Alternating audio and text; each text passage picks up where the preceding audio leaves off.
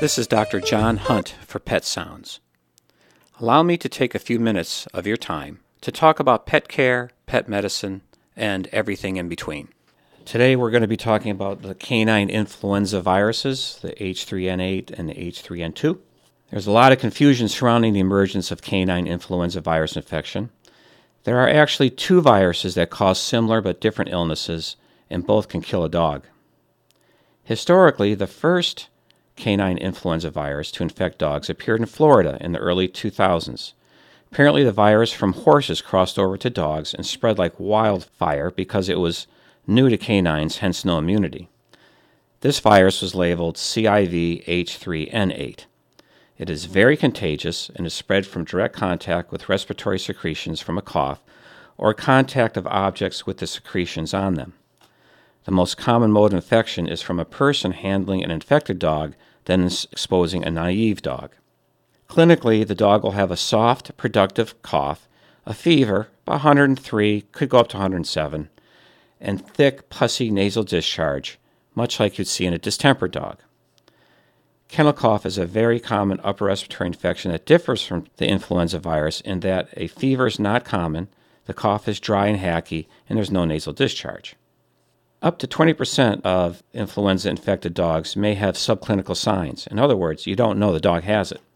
Incubation is only two to five days. The virus can be shed before clinical signs appear, making it a very dangerous disease, and shedding persists for over seven days.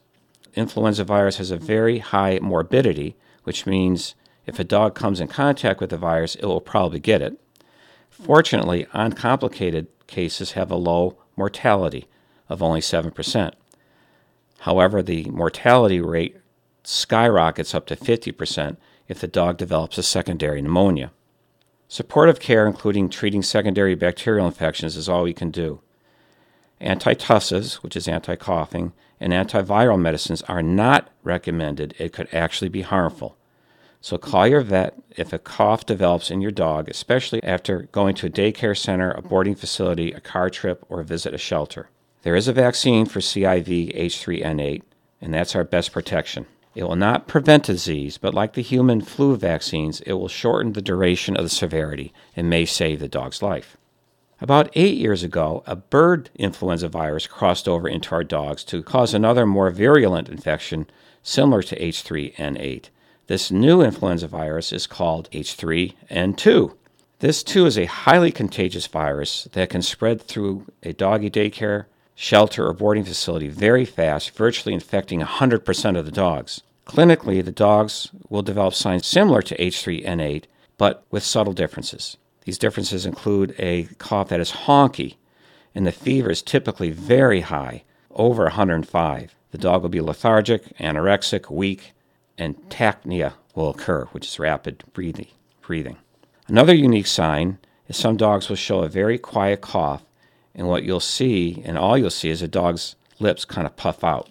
The treatment for this virus is the same as the uh, first influenza virus. Another very dangerous difference is that this new virus is shed up to 21 days as opposed to 7. There's no vaccination. However, veterinary experts do recommend giving the H3N8 vaccine. There's no guarantee it will work, but it may help reduce the severity of the infection. Two cats have showed signs of this newer influenza, but the jury is still out onto whether this virus has jumped over into our cat population. No cases have been reported in Maine, and neither of these viruses has been known to infect humans. Thank you for listening. This is Dr. John Hunt for Pet Sounds, giving you concise answers to common pet related questions at WERU. Until next time, enjoy your pet and don't forget to give them a hug.